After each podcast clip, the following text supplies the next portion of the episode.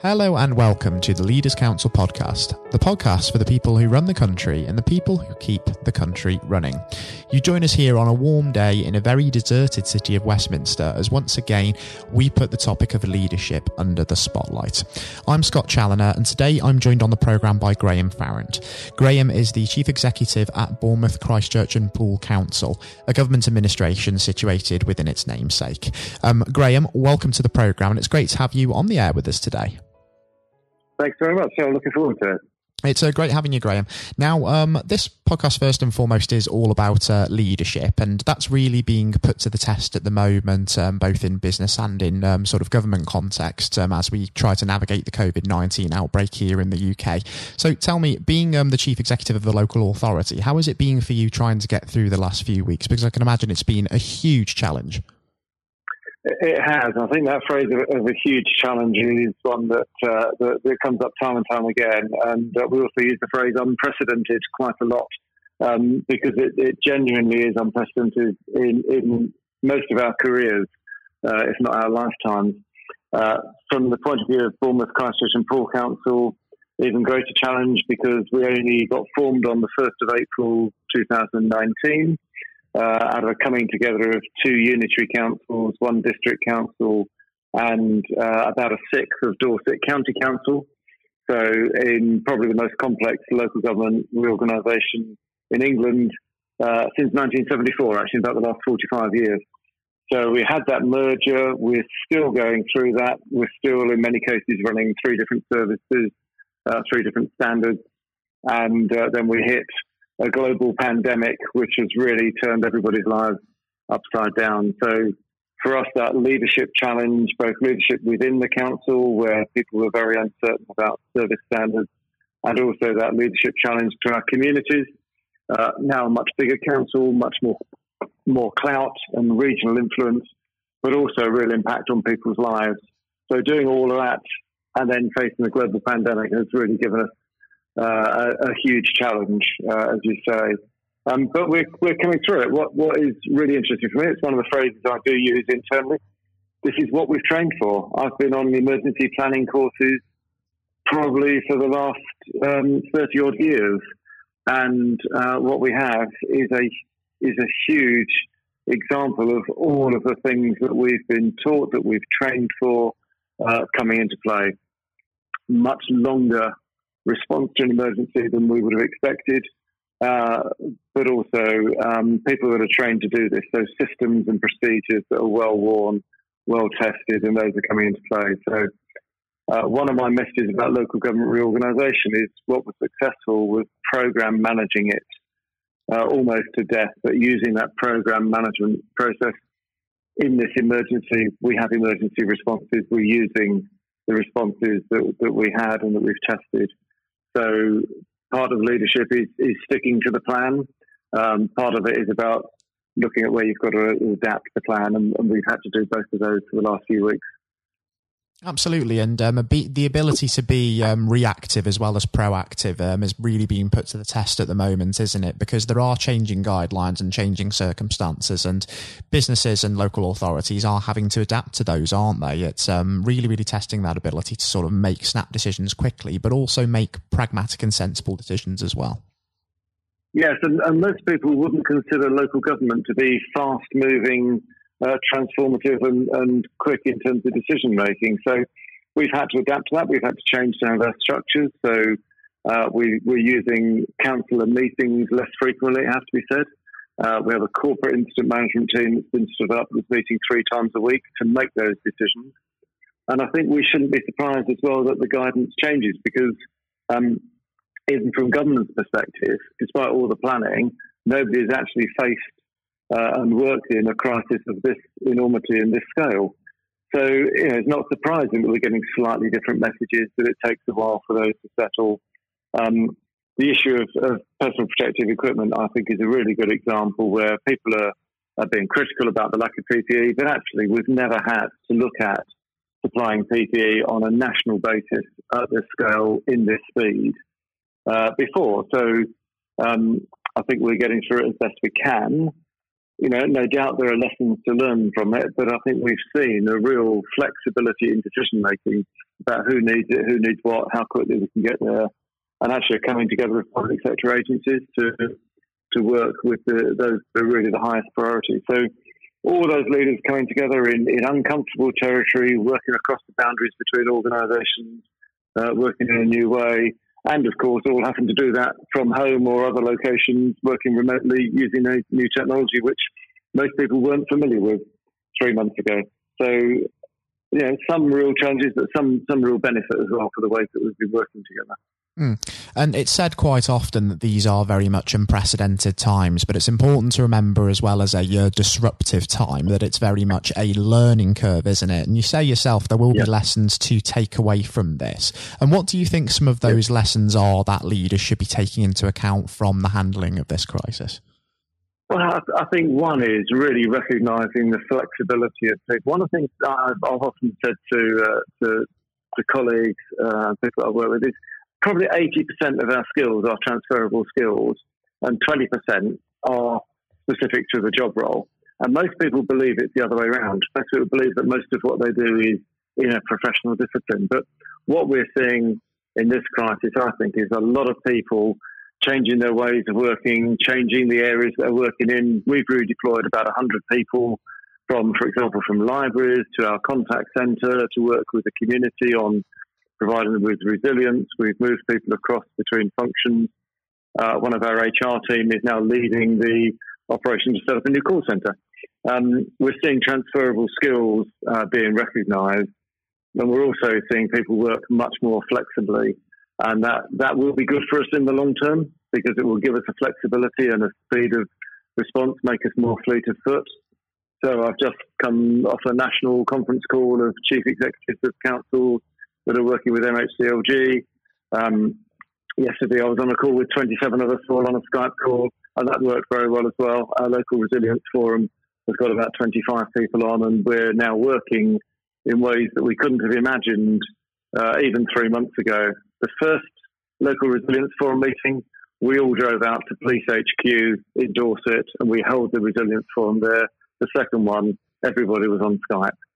So it really has been a change of, of ways of working that is, that is, quite impressive. It certainly has um, changed the way of working. And do you think that these changes are going to be quite long standing and it will change the way that we work and also the way that we do business in future coming out of the other side of this? I think they, they, they are if I get my way because uh, one of the things we're looking at, we, we were in the middle of transforming the council, the transformation program that took it from being uh, in, in, in practice quite old fashioned, very paper based, lots of meetings, people travel to meetings. We had an agenda to move into you know, Microsoft Teams and that much more flexible environment using Skype, Zoom, you know, all other sorts of meetings. Uh, we're doing that now, and we will not go back to the old ways of working uh, because we know that we can get more efficient. We've seen speed of response. Look at the speed of decision making now and uh, there's no reason why we can't maintain that pace and that momentum uh, as we come out of this crisis. Just need to make sure people aren't working 12 hours a day, seven days a week, um, because that's where some of our uh, responsive services are now. But actually, it's really good for us in terms of that speed. Um, and, it, you know, part of the, the problem, I think, of the challenge in normal transformations is why are you doing it? What's the momentum? What's the story that binds everybody into it?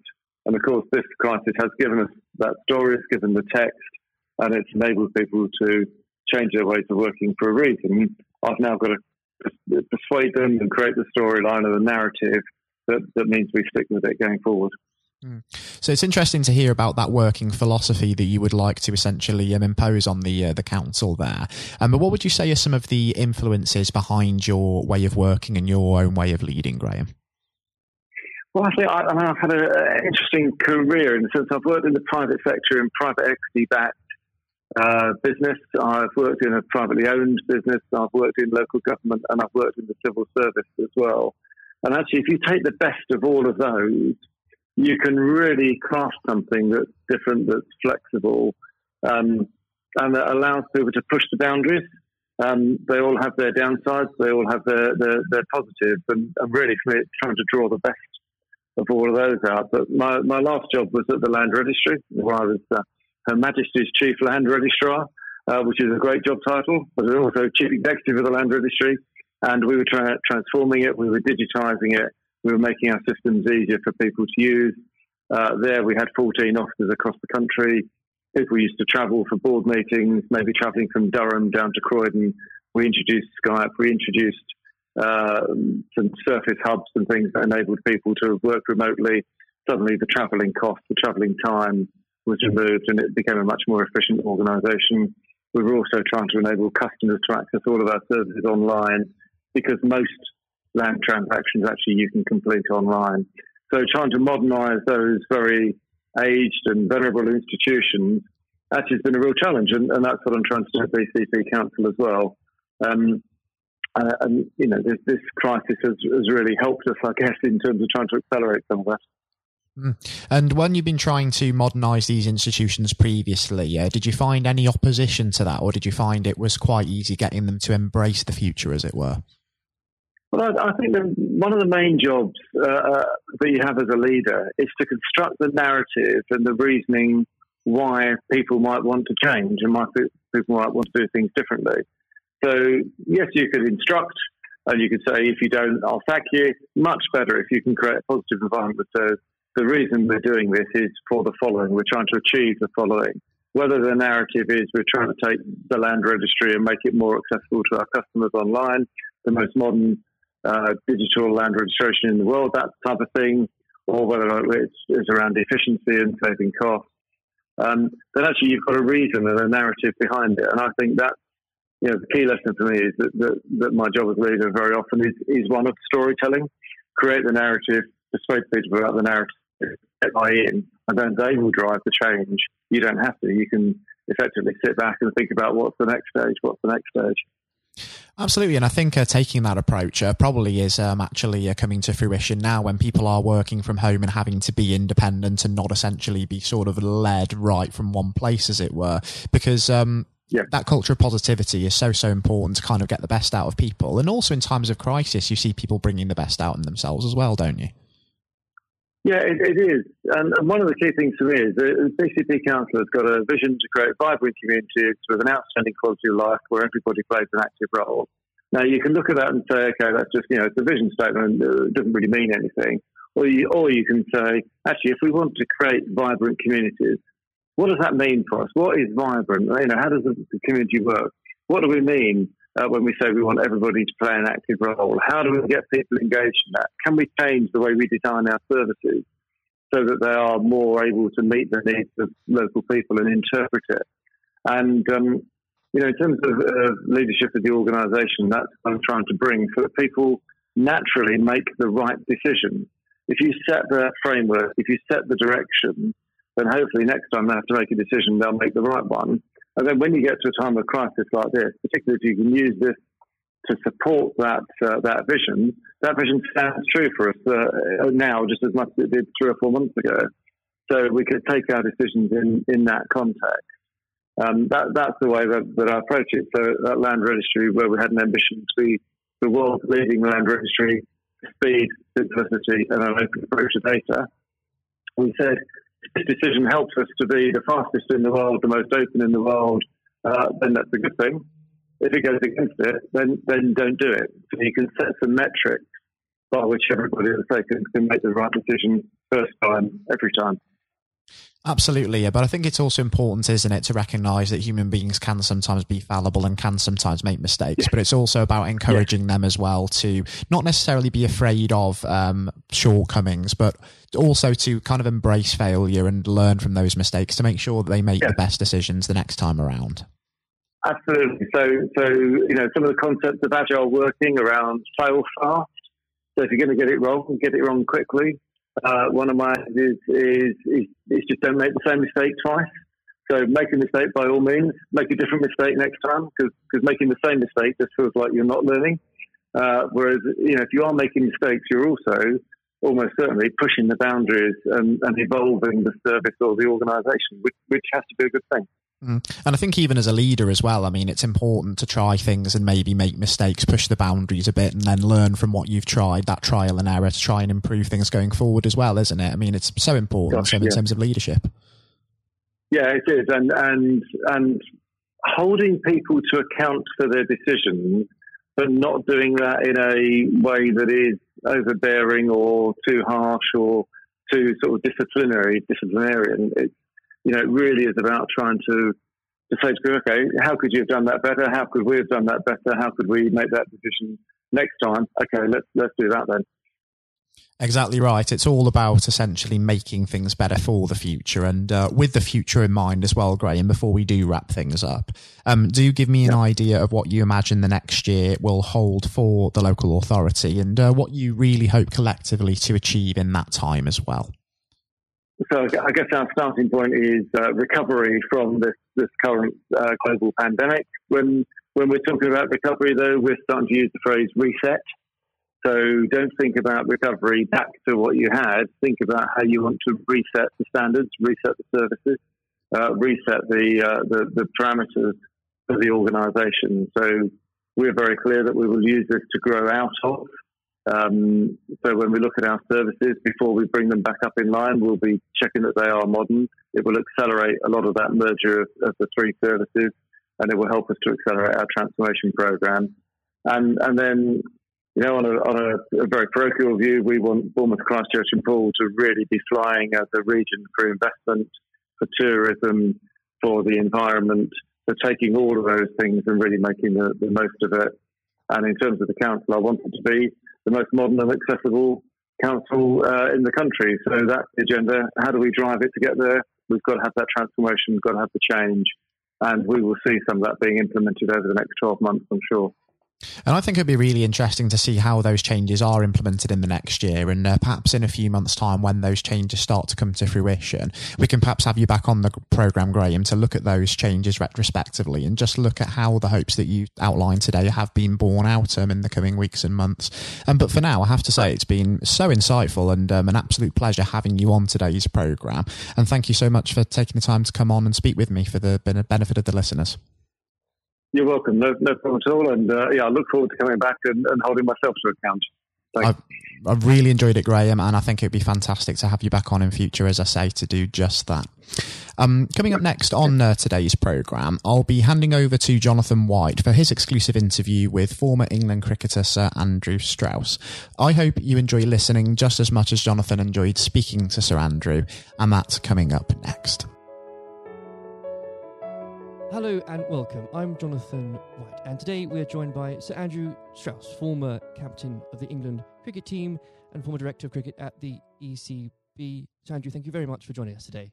Real pleasure to be here. Thank you. Uh, it, the pleasure is all of ours. You know, and you've had a distinguished career, as I said, both on and off the pitch in English cricket, recognised not least with your knighthood for services to sport just last year. So congratulations on that. Yeah, thank you. Um, now there have been ups and downs in the career, like any career, including public and private disagreements with certain individuals. And on that front, I think what everybody wants to know.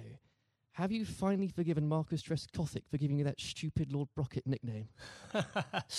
um, well, my recollection was that it wasn't Marcus Trescothick who gave me that nickname. Ah. It was actually Mark Butcher.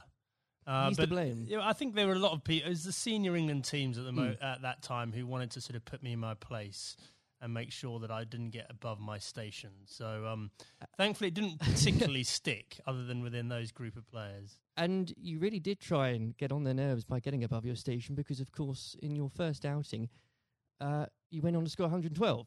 Mm. Now, am I right in saying this, perhaps, that you only got there because Michael Vaughan did himself an injury?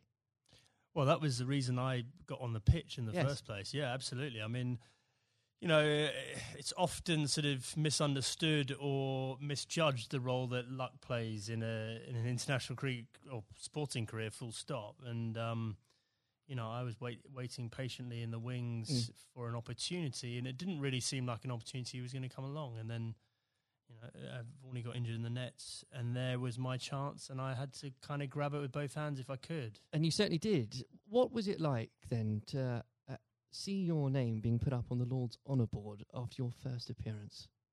Yeah, look, I'd just been transported to a completely different world almost. I'd been, I was a Middlesex player, I was mm. captain of Middlesex. All my focus was on helping Middlesex sort of win the championship and whatever. And then a week later, I've scored a Test century, which is something I'd always dreamed out you know, literally all my life. And then the thought of doing it at Lords in your first test match. I mean, it was literally the dream. So, and then suddenly I started thinking, wow, hold on, potentially I've got a whole England career ahead of me and everything that entails. So it was a real shock to the system. Um, but I suppose what I was grateful for was that I was rel- relatively old, probably not the right way of putting it, but I was 27 years of age. I was pretty comfortable with my own game, and I was also, I think, mature enough to understand um, that this was a great opportunity for me, but not to get carried away with it, which is unfortunately what happens with a lot of younger players. Without a doubt, and I think in those early years of your career, it's so important. I think you'd agree, especially when you're learning from other more experienced people. And this can be true of any field, whether it's sports or politics or business. Um, to have somebody there that you can rely on or look up to for guidance. In those early days, was there somebody that you could say to this day that, thank goodness they were there for you?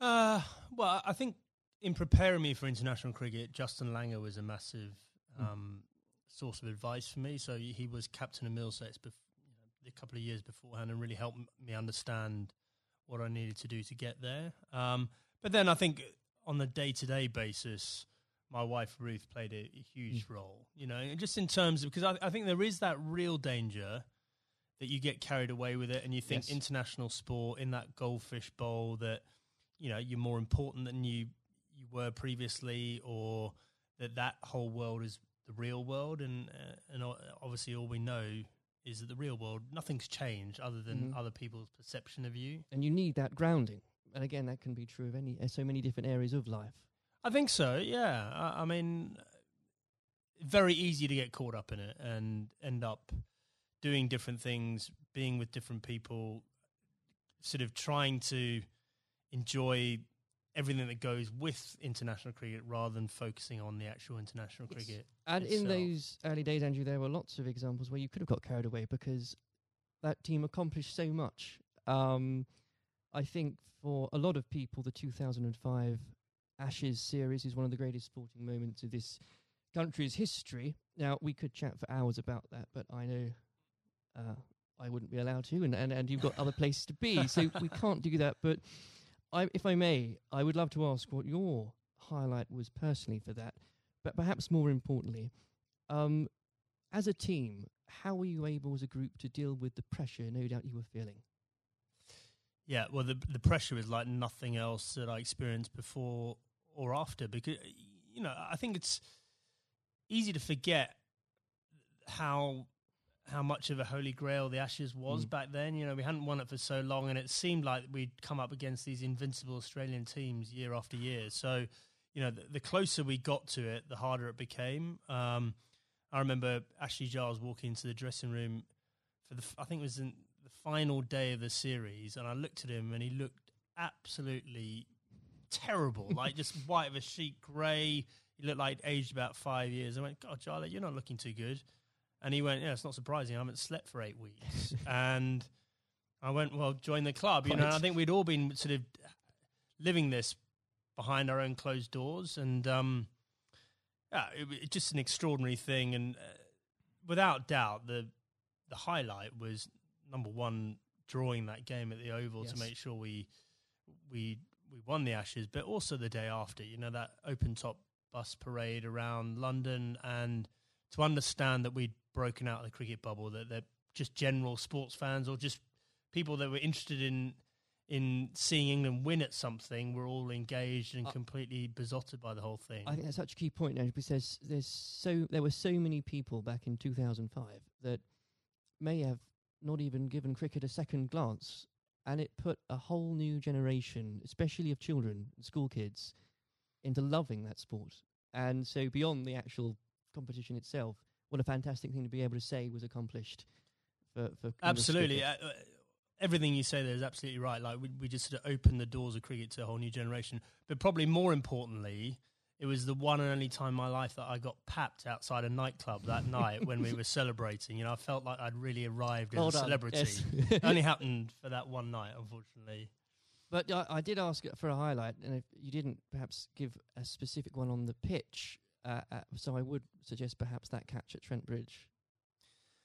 No, no, no. I mean, the, the Catch at Trent bridge was, uh, you know, you see a ball, you stick out your hand, and it goes in. I think um, my personal highlight was I scored 100 in that fifth Test yes. match under real pressure, and that that was one that, you know, that that wasn't a moment. That was a, a number of hours, and I had to dig pretty deep to do that.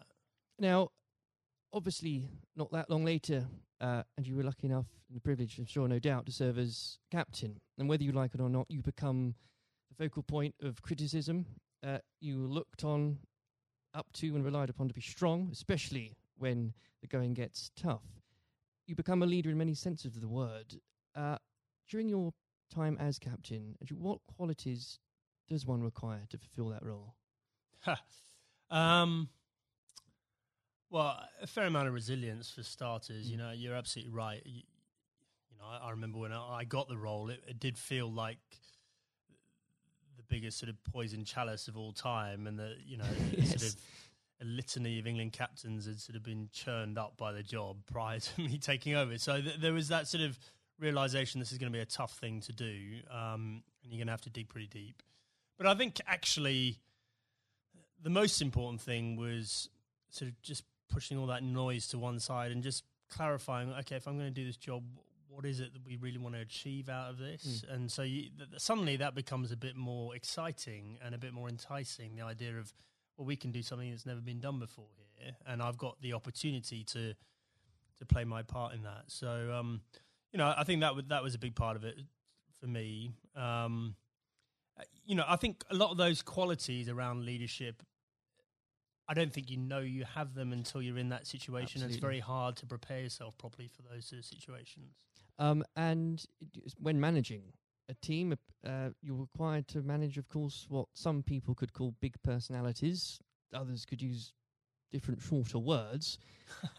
How poisonous can it be, players, when players, and indeed, and this applies again to so many different areas of life, when individuals um, think they are perhaps more important than than a team?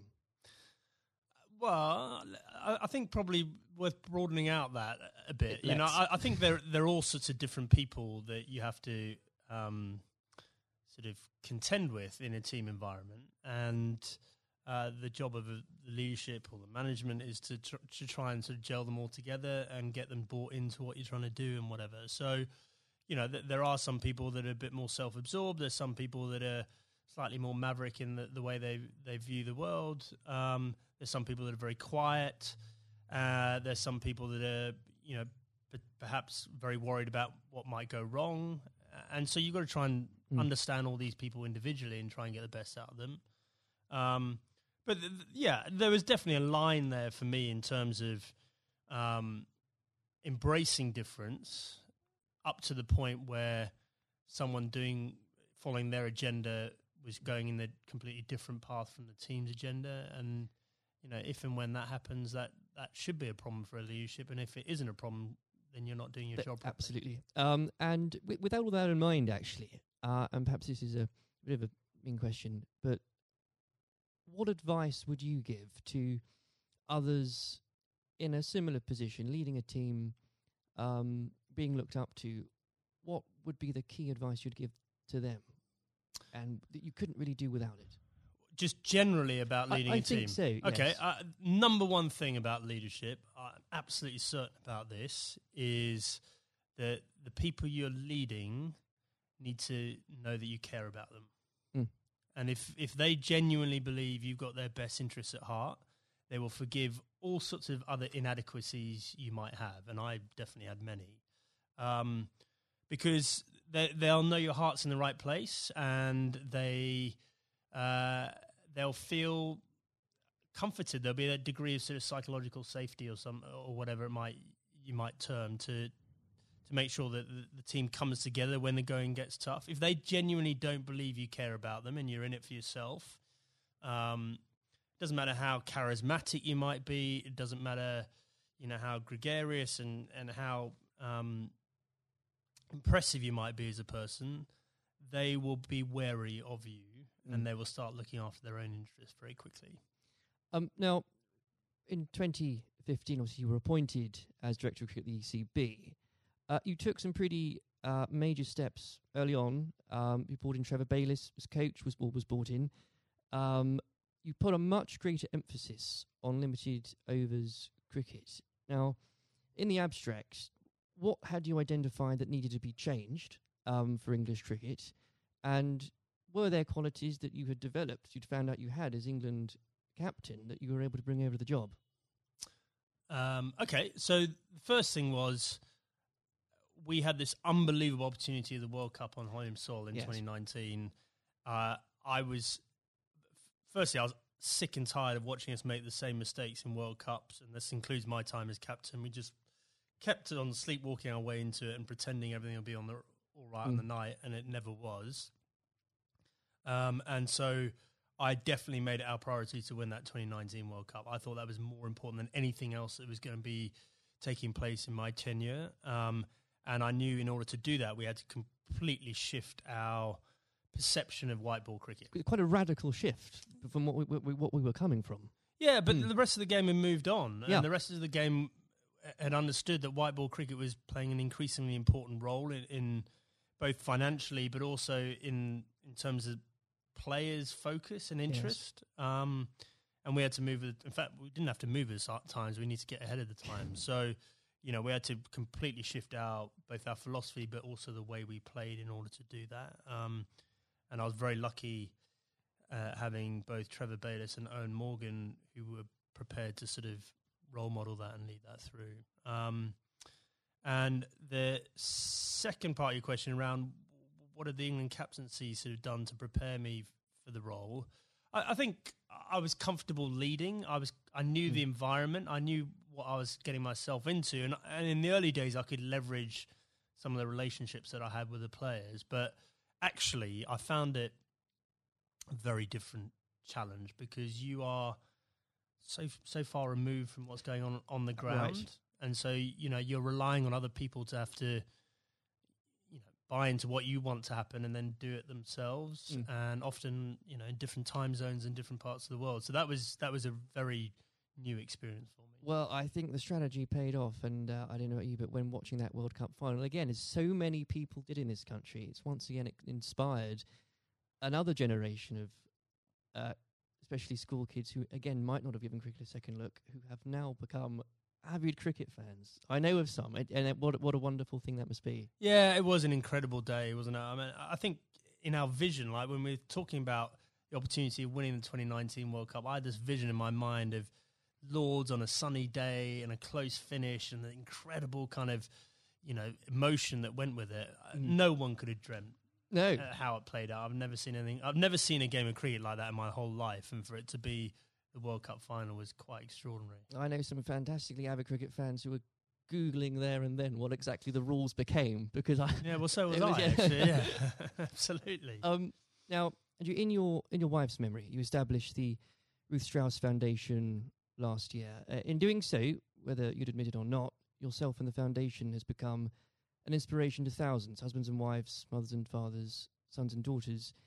Please do take some time, if you wouldn't mind, and you to explain to the listeners the work the foundation does and, and what it's been like to lead a project like that. Yeah, thanks. Um, well, look, I mean, we obviously had a very tough journey as a family. First of all, Ruth being diagnosed. Ruth was someone that was always well. You never think she was going to be someone that was sort of laid down by cancer. And for us to find out that she had lung cancer was mm. extraordinary. She'd never smoked a, a, cigarette in her life. And I think we all had this perception of lung cancer being a smoker's disease. Um, and so, just uh, having gone through the experience, and obviously some very low times, and us coming to terms with the fact that, that Ruth had stage four cancer and she was going to die, um, we learnt a lot in that process. And, and thankfully, we had time for me to speak to Ruth before she died about legacy and what we could do to make something positive come out of you know this experience we'd all been through. And so after she died in December uh, 2018, uh, I came back and launched a foundation with two f- focuses. Number one, to fund research into these rare forms of lung cancer. These mm. are the non-smoking lung cancers. Um, five to seven thousand people each year in this country are diagnosed with these.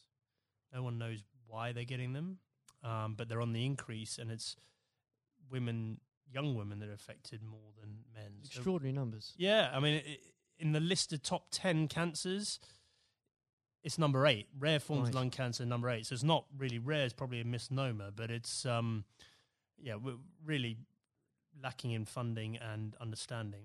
And then the second element, and probably this is in some ways more pressing, is um, to help uh, cancer. Anyone who's got cancer who has an incurable uh, diagnosis, to help them and their families prepare themselves for death.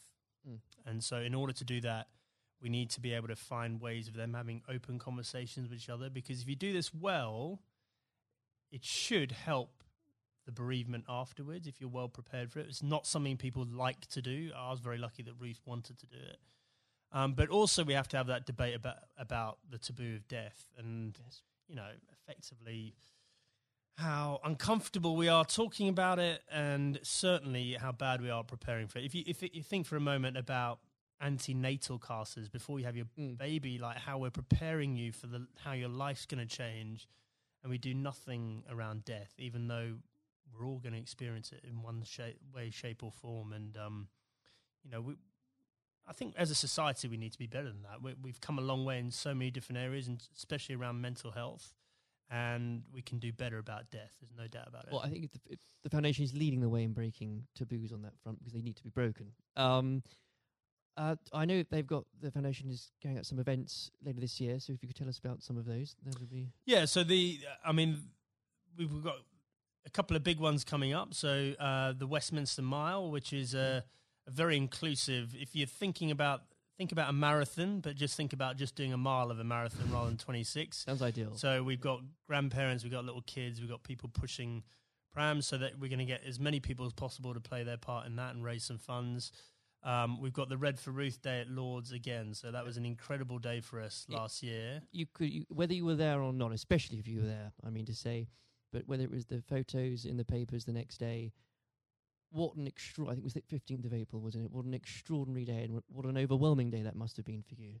Yeah, absolutely. Well, I mean, you know, an Ashes Test match is a big day anyway, yes. and then f- for us to have that extra element of the the Red for Ruth Day, and to see the the wave of support. You know, it's probably it was just I myself and the boys were incredibly profoundly affected by that uh, in a good way. You know, felt so much uh, love and support there, and then the foundation is directly benefited hugely by the the funds raised, and um, we want to take it up a gear this year and, and make it more of a community thing, not just the the day at Lords. Um, I even saw some of the stuffiest members of the MCC, Andrew, wearing red. Uh, wearing red. So, what, what an extraordinary thing! Yeah, well, a lot of them wear red trousers anyway. No, I think, but um, no, it, absolutely, you know, they, they were right behind us, and um, you know, we we really want that to be something that's embedded in in the English summer, uh, just like the McGrath Foundation Days yes. in, in Sydney in Australia. Well, it's been a complete inspiration, um, and uh, I very much hope we can talk about that perhaps late in a few months as well. Absolutely. Um, before we go, because I'm conscious of the time, we uh, it's also an exciting year for domestic cricket. Um, not least uh, because of the introduction of the hundred, not without its critics. I should, Andrew. I know you're uh, a big proponent of it. Um, the blast has clearly shown um, that the short form of the game has brought cricket to a new and growing audience, exciting games. Uh, what do you say to those that ask, why do we need the hundred as well? Uh, well, so the hundred is the most important uh, step forward in domestic cricket in this country ever, and the reason for that is that increasingly, well, there's two things. First of all, we need to break out of the cricket bubble. So the blast followers tend to be the same people that follow other cricket, right? And therefore, you know, that's a small audience mm-hmm. and potentially a, a, declining one over time. Even though the blast sales are increasing, uh, we need to break out of that and try and get more general sports fans into cricket. Um, but more importantly, um, just the the way the tournament's set up, and it's one day, one game a day over a six week period. Broadcasters will pay money for that, and therefore, what we're trying to do is re- reduce our reliance on international cricket paying all the bills. If you think about Test cricket and some of the issues around the world, we just can't rely on that money coming in mm. to fund the game. So we need to find another way of doing that. Um, I just think it's going to be an incredible success. I'm so excited about it. I know there are people that are worried about it, but in two or three years' time, um, you know, we're going to have our own uh, short form tournament that will rival the Big Bash, and we'll be moving towards the IPL. And those are you know, those are two enormous events out there, and we can have our own version of that ourselves. I can feel your enthusiasm for it. As a as an Essex fan, I, I'm still stumped as to. I think I'm going to have to choose between either supporting a team based at the Oval or a team based at Lords. I, will I'll get over that, but I'll I'll yeah, have to do well, it. surely it's got to be the Lords one, right? Uh, sh- sh- of course. Yeah. um, Sanju, it's been an absolute pleasure discussing that and everything else with you today. Thank you very much. Cheers. This has been the Leaders Council podcast. Thank you for celebrating excellence in leadership with us.